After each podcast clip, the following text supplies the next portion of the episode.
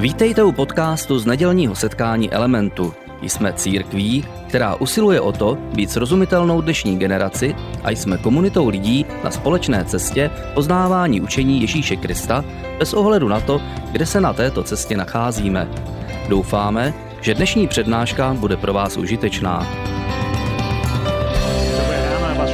Zdravím na poslední červencové neděli. Jsem rád, že jste dorazili na závěr naší série, kterou jsme nazvali Restart. A v této krátké sérii, která trvá tři týdny, dneska je ten třetí týden, mluvíme o tom, co dělat, když v životě nás něco zastaví. A mluvili jsme o tom, že v životě máme různé sny, máme různé vyhlídky, po kterých toužíme a máme sny, které chceme dosáhnout a každý z nás zná že v životě ne všechno jde podle plánu, ne všechno jde podle představ, ne všechno jde podle toho, jak si to vysníme a někdy nás něco přeruší, narazíme do zdi, někdo nám přerve nit. A je to jako náraz, který nás zastaví a my musíme znovu hledat způsob, jak se můžeme rozběhnout a, ten náraz může mít spoustu různých podob a my jsme si říkali, že ten náraz může mít podoby ať už společné nebo, nebo individuální, ale každý z nás takové různé nárazy v životě zná, ale nebo zná někoho, kdo je zažil třeba ve své rodině a je to náraz, který všechno přeruší. Říkali jsme si, že různé druhy těch nárazů, které zastaví náš život, můžou být například nějaká vážná nemoc, která do našeho života přijde, kdy všechno se najednou zastaví, všechno se mění, protože ta nemoc přeruší tu nit toho, co chceme a čeho chceme dosáhnout. Jiným takovým ohromným narušením může být třeba smrt někoho blízkého. Někdo nám zemře zemře, kdo, kdo byl třeba živitel rodiny nebo kdo byl velmi důležitou součástí našich životů a, a přeruší to všechno v našem životě. Musíme znovu hledat způsob, jak začít běžet. A jiný typ přerušení může být rozvod, a, který dramaticky změní naše nastavení a možnosti a, a vztahy a, a další věci. Bankrot může být další možnost a, narušení, kdy a, najednou a můžeme úspěšně budovat firmu nebo úspěšně budovat nějaký podnik a, a dojdeme k situaci, kdy se něco stane, co nemůžeme ovlivnit, nebo se stane něco, co jsme mohli ovlivnit, nějaká naše chyba, ale dojde k bankrotu a my všechno ztratíme a skončíme jako lidé bez peněz. A samozřejmě dneska všichni kolektivně jsme v situaci celosvětově s covidem, který je také ohromné narušení. A v mnoha zemích na světě stále pandemie roste a je to ohromně velké narušení. Zrovna včera jsem si psal s pastorem Gerim z Jižní Afriky, kterého podporuji podporujeme a, a párkrát jsme tam byli a, a jsme s ním v kontaktu a mi psal, je to horší a horší. Ta část, ta provincie, ve které on je, je nejhůř postižená část eh, Jižní Afriky a ta už dneska je asi, myslím, sedmá nebo osmá nejhůř postižená země na světě. A říká, prakticky každý den někdo, koho znám, onemocněl covidem a mnoho lidí okolo také i umřelo. A říká, mých posledních eh, zhruba čtyři měsíce činnosti se proměnilo na to, že vlastně dělám jenom službu krmte hladové. Jenom neustále, říká, každý den přijde, přijdou lidé a prosí, abych jim nějak pomohl. Každý týden přijdou desítky lidí, a, kteří potřebují pomoc s těmi nejzákladnějšími potřebami, a, které, které mají v životě, protože nemají žádné sociální vaty, nemají žádný příjem, nemají nic, o co se můžou opřít. A to je realita světa, kdy všechno se přeruší, kdy najednou je to jako přervaná nit a my narazíme do zdi a musíme zásadně něco, něco změnit. A my jsme si říkali v této sérii, že když takové narušení v našem životě nastane, máme v jádru několik možností, můžeme se snažit to dožít, můžeme se snažit to popřít, anebo můžeme najít nový rytmus. A říkali jsme si, že mnoho lidí zvolí to, že se snaží to dožít, uzavřou se do ulity a nějak se snaží ten život dožít v té nějaké situaci, ve které jsou. Jiní lidé se snaží popírat, že se něco stalo a tváří se pozitivně, i když mají velké problémy, ale říkali jsme si, že možná nejlepší způsob je znovu se rozběhnout, najít nějakou sílu pro restart a naučit se možná jiný rytmus, nový rytmus, jinou rychlost, naučit se zkrátka běžet jinak. A říkali jsme si, že k tomu potřebujeme různé hodnoty, o kterých jsme mluvili v tom prvním díle, jako je třeba mít znovu cíl, sebekázem, vytrvalost, podporu jiných lidí a naučit se návyk vědomého zapomínání. A pak jsme se bavili o tom, co se v životě stane, když máme finanční náraz, protože finanční náraz v životě je často něco jako druhotné zastavení. a my prožijeme nějaký otřes, například se nám rozpadne rodina, nebo onemocníme, nebo umře nám živitel rodiny, to je otřes sám o sobě, ale druhotný šok přichází záhy poté, když zjistíme, že ta situace, ta první, vytvořila finanční nouzi a my najednou jsme odkázáni bez prostředků se s tím nějak vypořádat a říkali jsme si, že výhoda toho druhotného šoku je, že s tím se dá na rozdíl od toho prvního lépe pracovat. Dá se na to připravit. Na ten prvotní se málo kdo připraví, ale na ten druhotný šok se dá lépe připravit tím, že v době, kdy ještě nejsme v tom šoku, si vytvoříme hodnoty nebo pravidla nebo, nebo nějaký systém, který nám pomůže překonat a ten druhotný náraz, a mluvili jsme třeba, že jedna z těch hodnot, o které, o které tady mluvíme v Elementu, je pravidlo 10, 10, 80, že 10% toho, co vyděláváme, šetříme, 10% dáváme a, de, a, a žijeme z 80, že to vytvoří návyk, který nám pomůže v tom druhotním finančním šoku, který přijde do našeho života poté, co nastal nějaký prvotní. A dneska, jak už Dita předeslala na začátku, budeme mluvit o vztazích, které trpí tím prvotním šokem. Protože je zcela evidentní, že když zažijeme ten prvotní šok, a už jsem zmínil tady některé ty příklady, tak eh, to otřese také našimi vztahy, které máme ve svém životě. Otřese to různými typy vztahu, tak aby jsme to trošku řekli uh, jako příklady, abyste se do toho dostali, do toho obrazu, tak můžeme jít postupně těch několik oblastí, které jsem zmínil a můžeme se podívat specificky na to, jak ta oblast ovlivňuje naše vztahy, když nás něco zastaví nebo přeruší nebo narazíme do zdí a máme pocit, že jsme bezmocní a nevíme, kudy kam. Tak samozřejmě první věc je, je ta nemoc když, eh, když eh, onemocníme eh, nějakou vážnou chorobou, tak první věc, asi máme zde tou poměrně nedávné čerstvé zkušenosti, tak první věc, která se stane, že se zvedne ohromná vlna solidarity. Že lidé, kteří, o kterých jste neslyšeli léta, najednou uh, mají pocit, že musí vyjádřit podporu a, a, a, a modlí se za vás a přejí vám uzdravení a píšou vám zprávy a zvedne se ohromná voda solidarity, protože pro všechny nějaká vážná nemoc je ohromným šokem. Problém je v tom, že pokud ten člověk se rychle nezotaví z té nemoci, tak velmi rychle se unaví ta solidarita. Ta solidarita je velmi krátkodobá. V průběhu času uh, lidé začnou, začnou žít svoje životy. Uh, platí to, že život jde prostě dál, je to pochopitelné, znáte takový to přísloví, se jde z očí, se jde z myslí. A přesně to se mnohým nemocným lidem stane. Uh, jdou méně vidět, tak na ně lidé méně myslí. A ne, nikdo to nemyslí ve zlém. Není to proto, že někdo si řekne, ten člověk nemocný, nemá cenu se s tím bavit, ale je to přirozený proces života. Život prostě běží dál běží dál. Pomínám si na to, jak jednou jsme byli na hokeji uh, s mým kamarádem Tomášem a uh, byl tam nějaký, uh, nějaký zákrok v tom, v tom zápalu boje a jeden ten hráč tam zůstal ležet prostě v krvi na zemi a celý stadion stichl. A všichni, všichni prostě jako stichli a, a jako fandili tomu člověku, přijeli nosítka, naložili toho, toho hráče a odvezli ho prostě ven. Pak přišla četa, se škrabala z ledu ten, tu krev a všichni zase sjeli, že hodinové boje, začne, zápas bude pokračovat. A v té chvíli hala začala bouřit, jako by se vůbec nic nestalo. A Tomáš mi říká, arena bouří, gladiátor zemřel, arena bouří dál. A to je přesně to, co se stává těm nemocným lidem. Že najednou ta solidarita se unaví a život jde prostě dál. Všichni se na tu šokující nemoc do jisté míry zvykli. Pro nikoho už to není šok. Všichni s tím se naučili žít. A pokud ne, tak bojují s jiným typem pokušení. A o něm jsme mluvili před dvěmi lety ve Family, na Family Festu, před rokem a půl na Family Festu, když jsme mluvili na téma manželské tsunami a jedno z těch témat byla nemoc. A když, když na to ti lidé nezapomenou, tak bojují s pokušením, že redukují ten vztah pouze na vztah pacienta.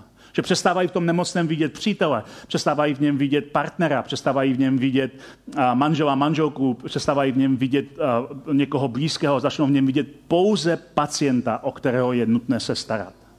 Ovlivní to vztahy. Zásadně to ovlivní vztahy. Co smrt? Samozřejmě nemluvím primárně o tom, o tom zesnulém, tam je jasné, že asi žádný vztah už nebude mít, ale mluvím o těch, kteří zůstali. Protože když někdo zemře, tak kolem sebe má nějakou rodinu, má nějaké přátelé, má nějaké okolí, pro které smrt toho člověka je ztráta. A samozřejmě je to velmi bolestivá věc. Ale funguje to úplně podobně jako u té, u té nemoci. Na, uh, okamžitě se zvedne vlna účasti a lítosti a lidé vyjádřují prostě a, a, a, rest in peace, jo, a myslíme na tebe, prostě odpočívej v pokoji. A, a je to ohromná voda solidarity a všichni pomáhají tomu o, těm pozůstalým, ale stejně jako té nemoci a během krátké chvíle to odezní a, a hra pokračuje dál, život pokračuje dál a problém je v tom, že mnozí pozůstalí jsou v šoku ze ztráty svého blízkého úplně stejně jako to okolí a uh, neprožívají ještě opravdový zármutek, prožívají šok. Ten šok potlačuje ten opravdový zármutek, protože je to ohromná ztráta. Ale když ten šok odezní a oni začnou pocitovat zármutek, už kolem nich není ta vata lidí, kteří projevují lítost a, a, a, a, prostě nějaký zájem a účast, protože už se pohnuli dál v životě. A najednou ten pozůstal je odkázaný se svým zármutkem sám na sebe a ovlivňuje to zásadně vztahy. Co rozvod? Samozřejmě rozvod je primárně o, o rozpadlých vztazích, ti dva ztratili vztah. Ale rozvod ku podivu znamená ztrátu vztahu i s lidmi okolo. Protože je mnoho lidí okolo toho manželského páru, kteří se jakoby svezou s rozvodem toho páru. Co tím myslím je, že eh, každý ten manželský pár má nějaké společné přátele.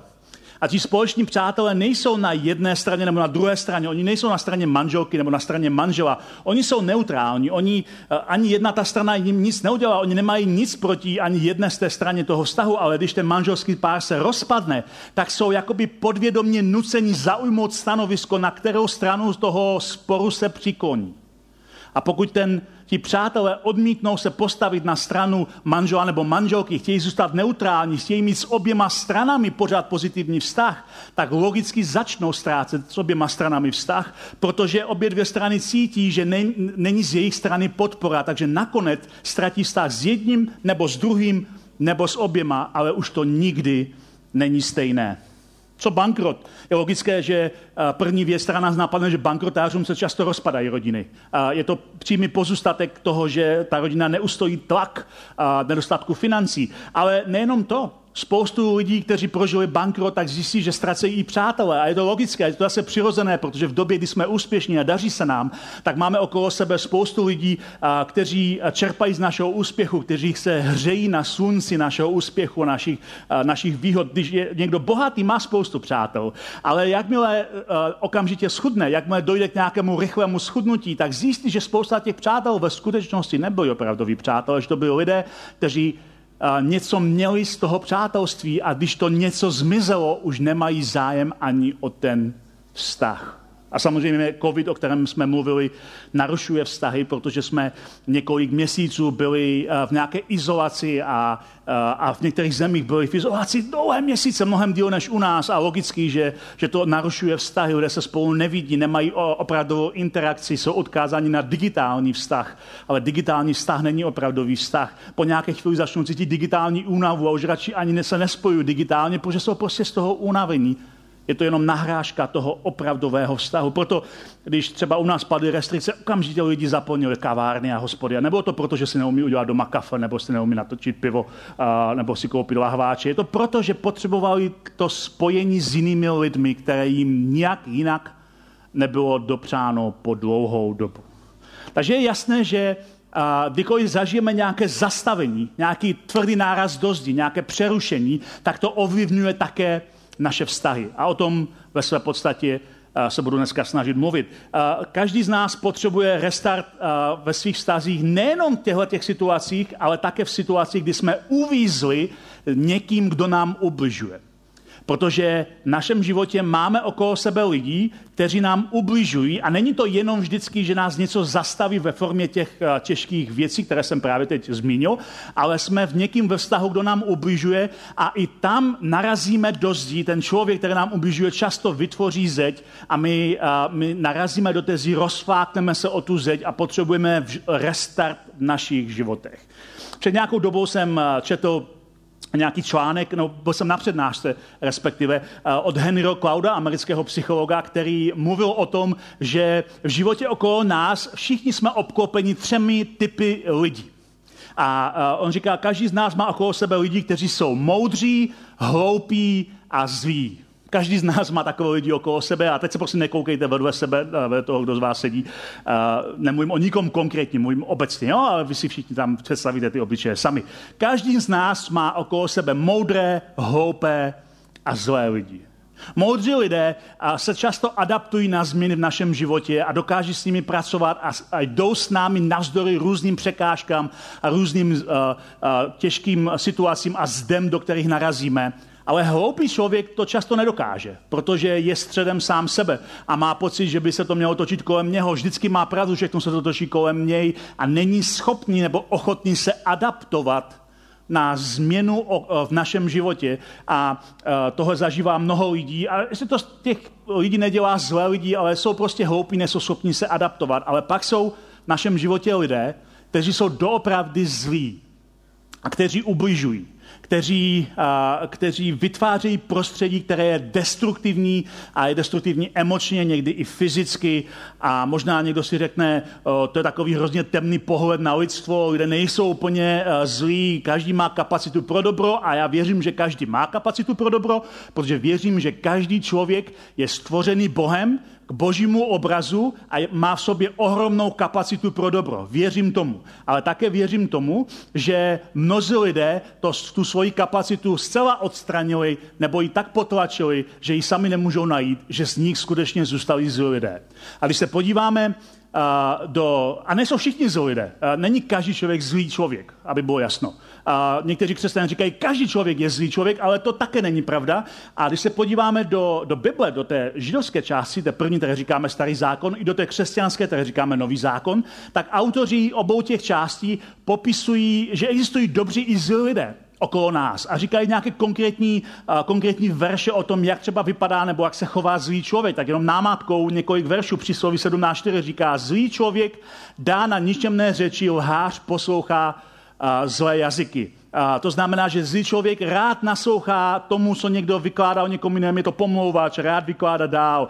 A sloví 29.6. Zlý člověk vězí v pasti hříchu, spravedlivý je plný radostného smíchu zlý člověk vězí v pasti hříchu, protože hřích je něco, co, co ovládá a co poutá toho člověka a způsobuje, že ubližuje stále znovu a znovu lidem okolo sebe. Ježíš sám, jako pro nás, pro křesťany, samozřejmě zásadní osobnost a pán, kterou následujeme, a Ježíš sám nemá problém dělit lidi na dobré a zlé. Ježíš sám říká, že lidé v našem okolí můžou být dobří, anebo můžou být zlí. A říká, že ten rozdíl poznáme podle toho, co právě vynášejí na povrch ve svém chování nebo ve svém jednání. Takže Ježíš třeba říká v Evangelu Matouše, dobrý člověk vynáší ze svého dobrého pokladu to dobré, zlý člověk vynáší ze zlého pokladu zlé. Takže Ježíš říká, že něco máme uvnitř, nějaký poklad, který může být dobrý nebo zlý, a člověk vynáší na povrch to, co je uvnitř. To, je uvnitř, se projevuje jeho mluvou, jeho chováním, jeho postoji a jeho vztahy. A Ježíš říká, podle toho poznáme, jestli je někdo dobrý nebo zlý člověk. Není tedy vůbec překvapením, že když budeme číst ty různé třeba modlitby jako žalmy, že se žálmisté modlí, aby je Bůh ochránil před zlými lidmi. Takže například v žálmu 43 ten žálmista se modlí tuhle modlitbu. Zjednej mi právo Bože, buď mým obhájcem před bezbožným národem, zachraň mě před stivým a podlým člověkem. Že přímo se modlí, Bože, já, já potřebuji tvoji záchranu a říká, zachraň mě před celým národem dokonce a zachraň mě před konkrétním člověkem který je zlý, lstivý a podlý. A my někdy říkáme, já nemůžu někomu říct, že je zlý člověk, protože to je urážka, ale očividně ani Ježíš, ani jiní autoři Bible Starého i Nového zákona židovské křesťanské části nemají problém s tím říct, že někteří lidé jsou skutečně zlí. Ale také ta modlitba, kterou tady vidíme, ukazuje, že nemusíme trpět pod zlýma lidma neustále, ale že můžeme a měli bychom hledat vysvobození od zlých lidí, měli bychom se před nimi chránit a díky tomu pak můžeme být požehnanými lidmi. Jak konec konců říká žám hned v prvním verši prvního žámu, kde je napsáno Blaze člověku, který nechodí, jak radí ničemní, na cestě hříšních nestojí, ve spolku posmívačů nesedí. Říká tady ten žálmista, člověk, který se vyhýbá zlým lidem, je požehnaný člověk Je to člověk, který má přízeň od Boha. Je to člověk, kterému uh, Bůh chce dát svoji přízeň. A to je člověk, který se vyhýbá zlým lidem. To znamená, že potřebujeme někdy restart v našich životech od lidí, kteří nám ubližují. A samozřejmě zlí lidé a to tvrdé zastavení, o kterém jsme mluvili na začátku, má často spojitost. A jednak spoustu těch zastavení se může stát vlivem zlých lidí. A zlý člověk může způsobit zlo, které nás zastaví a které nás ovlivní a které nás strašným způsobem poznamená. Ale pak je i jiná situace, kdy nás postihne zlo, se kterým žádný člověk nemá nic společného, to může být případ třeba nemoci, a přesto tam zlý člověk může mít spojení. A to tím, že a, když člověk je oslabený nějakým zastavením, které nemohl ovlivnit sám, a je v situaci, kdy ho to vede k tomu, aby se spíš schoval do klubíčka, tak se zdá, že zlí lidé se najednou vyskytnou okolo, jako by vycítili příležitost, jak se nějakým způsobem obohatit na úkor toho zraněného člověka.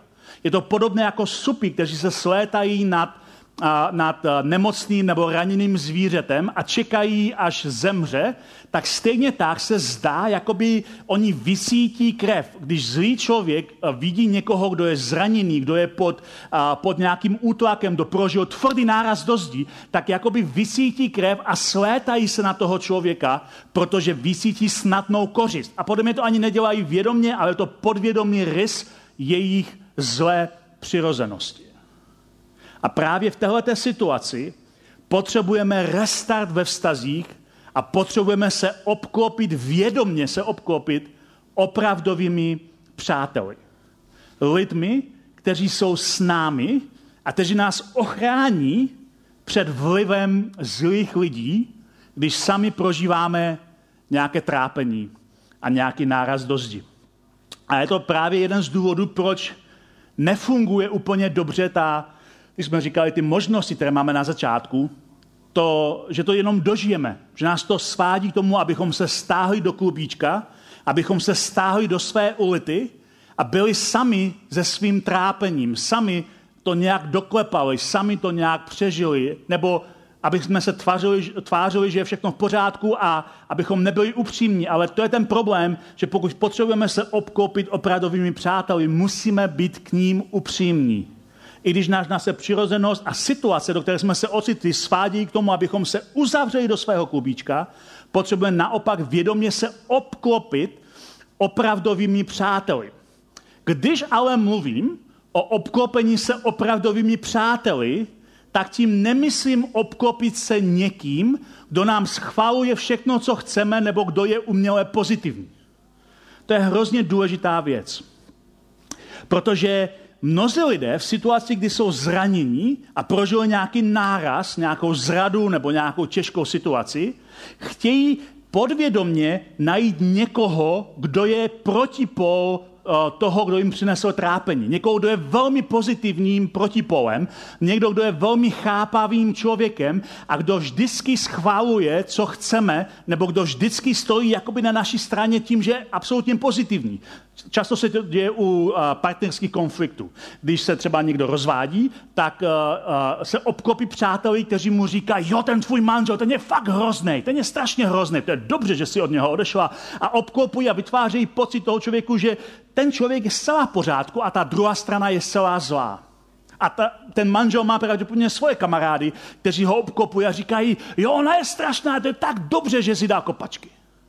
A ob, obě dvě strany vytvářejí okruh lidí, kteří nejsou opravdovými přáteli, ale kteří jsou lidmi, kteří říkají, co my chceme slyšet. A to je velké pokušení v této situaci, protože my máme v této situaci, jsme tak citliví na další zranění, že když nám někdo řekne něco, co nechceme slyšet, tak často reagujeme podrážděně a máme tendenci toho člověka, který nám říká, co nechceme slyšet, přiřadit k našim nepřátelům, protože máme pocit, že náš přítel by vždycky byl chápavý a vždycky by stál na naší straně.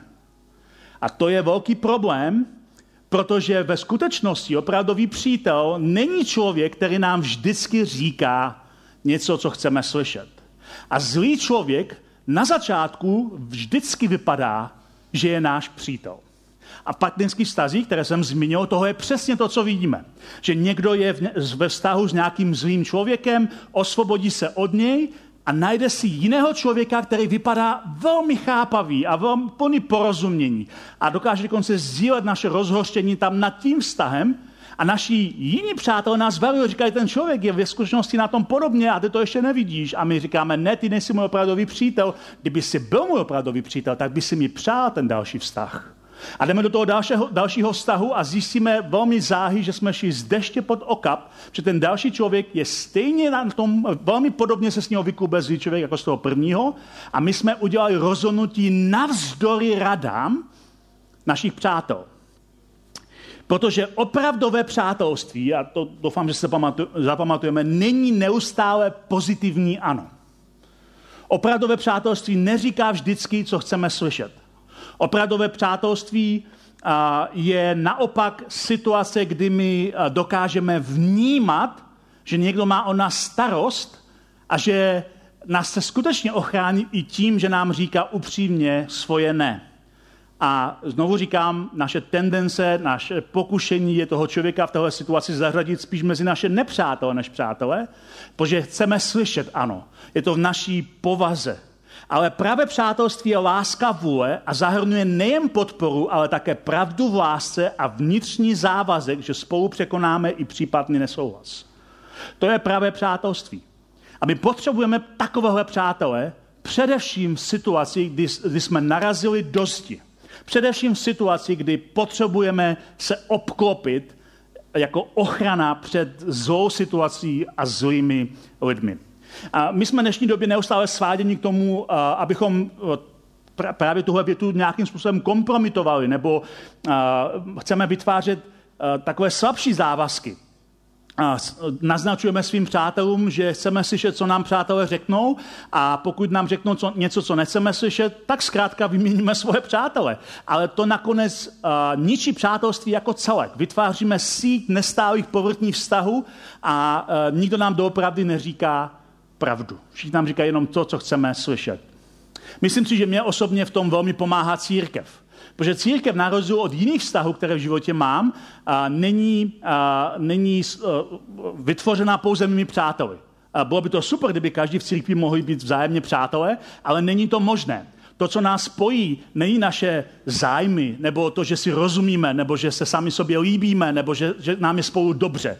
To, co nás spojí, je Ježíš Kristus. A my jsme něco víc jako rodina, než jako grupa přátel. Je skvělé, když máme v rodině přátelé, ale sami to víte ze svých rodin. Ne každý váš strýc, ne každá vaše teta, ne každý váš bratranec, ne každá vaše sestřenice, ne každý váš bratr nebo sestra jsou vašimi nejlepšími přáteli. Někteří z vás máte příbuzné, se kterými jste nemluvili roky. A vůbec vám to nechybí. A naopak se děsíte příležitosti, kdy se s nimi uvidíte na nějaké další svatbě. Protože ne každý v rodině je váš dobrý přítel, ale je to vaše rodina a jste spojeni nějakým vztahem. Církev je rodina, kde jsme spojeni ne pouze přátelstvím, ale tím, že nás spojuje naše víra v Krista a že považujeme Boha za našeho nebeského Otce. A mě osobně to pomáhá v uvědomění si, že potřebuji být obklopený lidma, se kterými mě vlastně nic nepojí. Se kterými mě nepojí společné zájmy, a, nebo láska Eh, ke stejné hudbě, nebo láska ke sportu, také trvá mě pojí zkrátka naše víra a je to tak naprosto v pořádku. A pak je tady ještě jedna oblast o restartu vztahu, kterou chci zmínit. A to je taková přirozená oblast, kdy my jsme v nějaké životní fázi a uvědomíme si, že všechny naše vztahy, které máme, jsou s námi na nějakou fázi. Některé naše vztahy jsou s námi na, na celý život, ale mnoho našich vztahů, byť se nám to nelíbí, jsou s námi pouze na sezónu našeho vztahu, pouze na určité období našeho vztahu.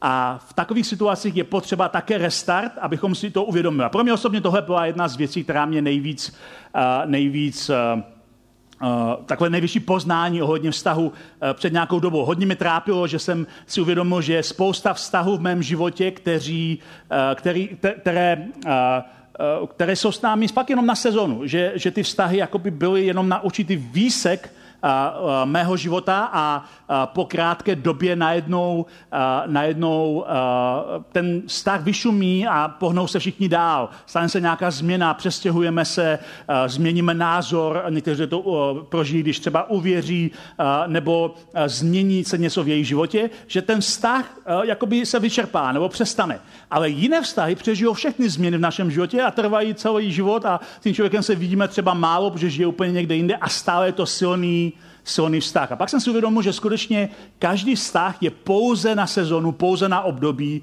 našeho života a akorát někdy to období je delší a někdy to období je kratší. A nemluvím tady nutně o manželském vztahu, protože manželský vztah je závazek na celý život, ale mluvím tady o, o jiných typech vztahů, například o vztazích přátelských nebo o vztazích spolupracovníků. A, a vzpomněl jsem si jak eh, někdy eh, v našem životě byli lidé, kteří tvořili opravdu jenom nějakou sezónu. Například, když jsme eh, začínali tuhletu církev před 17 lety, tak jsme tady se přistěhovali s mojí manželkou sami a nikoho jsme tady vlastně pořádně neznali a začali jsme s pár lidma se scházet a když je vás opravdu hodně málo, tak každý člověk vytvoří lepší prostředí. A tehdy se eh, tady eh, do elementu přidala jedna rodina, která tady začala pravidelně jezdit na bohoslužby. Oni, eh, to slovo přidali je možná honosné, oni ve si nepřidali, oni říkají, my jsme z jiného města, chodíme do jiné církve, ale budeme sem několik měsíců jezdit, protože vám věříme a chceme vám pomoct vytvořit lepší prostředí tím, že tady budeme a uděláme, co bude potřeba, anebo si budeme jenom povídat s lidma. A pár měsíců jezdili a pak přestali jezdit. Byl to velmi rizí a velmi dočasný vztah, ale když na tím, jsem za něho dodnes vděčný. Když na to vzpomínám zpětně, oni nám pomohli vytvořit lešení, pod kterým my jsme stavěli církev, ve které dneska jsme. Tím, že se vydali dočasně do vztahu, který neměl být na celý život, ale byl to vztah, který nám pomohl něco něco vytvořit. A přesně takhle v životě někdy máme vztahy, jenom které jsou na sezónu a je to naprosto v pořádku. A stejně tak, jak lidé přichází do našeho života, tak i odchází a někdy potřebujeme prostě říct jenom díky, že jste byli součástí našeho příběhu. Že jste byli součástí mého života a je to, je to fajn, že, se, že jste se pohnuli zase dál.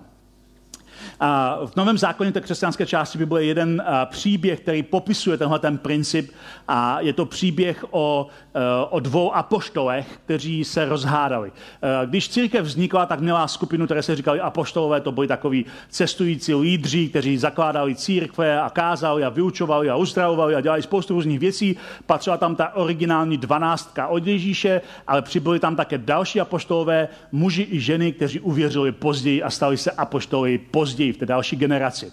A mezi tyhle ty pozdější apoštoly patřila, patřilo takové duo uh, apoštolů, kteří se jmenovali Barnabáš a Pavel. A byli to dva přátelé, kteří se velmi dobře doplňovali a cestovali spolu, zakládali církve, prožívali ohromné dobrodružství.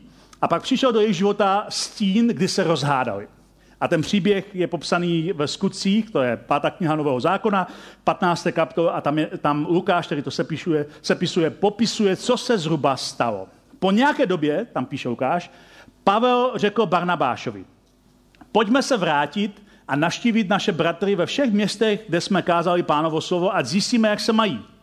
Barnabáš chtěl, aby sebou vzali i Jana Marka, ale Pavlovi se to nezdálo, protože v Pamfilii je opustil a nešel s nimi do díla. Vznikl z toho tak ostrý spor, že se spolu rozešli. Barnabáš vzal sebou Marka a odplul, odplul na Kypr, když to Pavel si vybral Silase a když ho bratři svěřili boží milosti, vydal se na cestu. Tohoto duo apoštolů, Barnabáš a Pavel, se rozhádali nad jedním člověkem, kterého Barnabáš chtěl do týmu a Pavel nechtěl. Oni ho v týmu už dřív měli, a ten muž se jmenoval Jan Marek, nebo později jsem mu říkal jenom Marek. A byl to mladý vedoucí, potenciální vedoucí, ale uh, nevíme přesně důvod, proč opustil tuhle skupinu. Uh, Barnabáš a Pavel měli kolem sebe vždycky skupinu spolupracovníků, kteří jim pomáhali a on je opustil. Většina uh, těch různých historiků si myslí kvůli tomu, že byly různé těžkosti, které prožívali a on to prostě nesnesl nebo nedokázal s tím pracovat.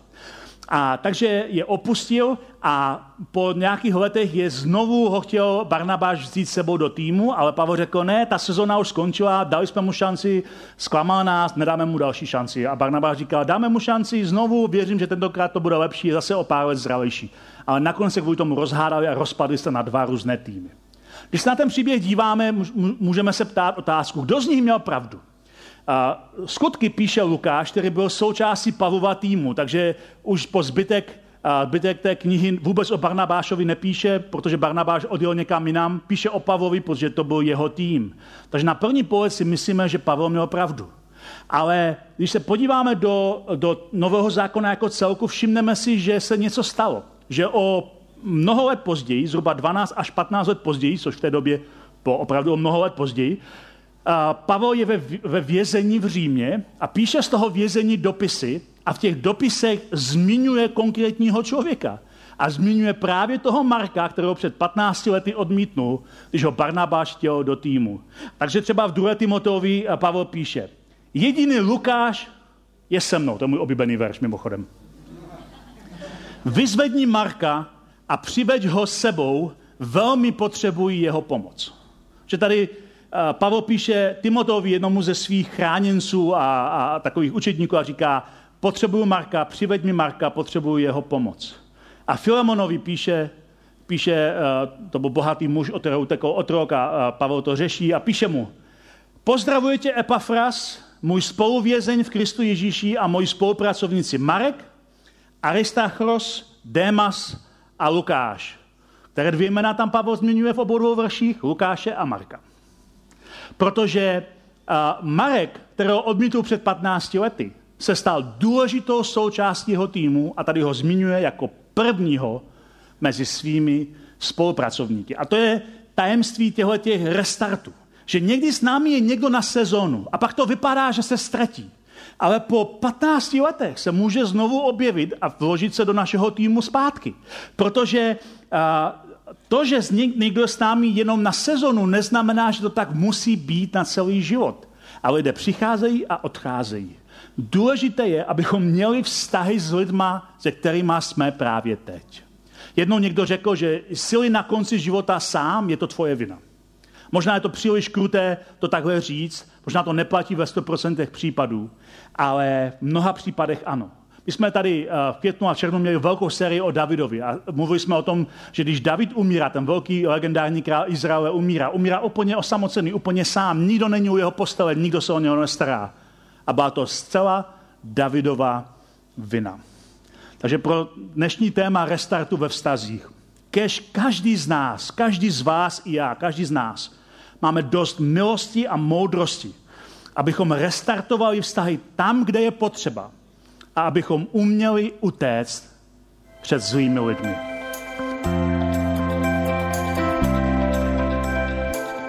Děkujeme za poslech přednášky z nedělního setkání Elementu. Budeme rádi, když nás navštívíte také naživo, a to každou neděli od 10 hodin ráno v kině Biocentrál v Hradci Králové. Být na místě přináší větší zážitek, výbornou hudbu a přátelskou atmosféru, více informací o našich aktivitách najdete na webu element.cx nebo na Facebooku Element Hradec. Těšíme se na vás. thank you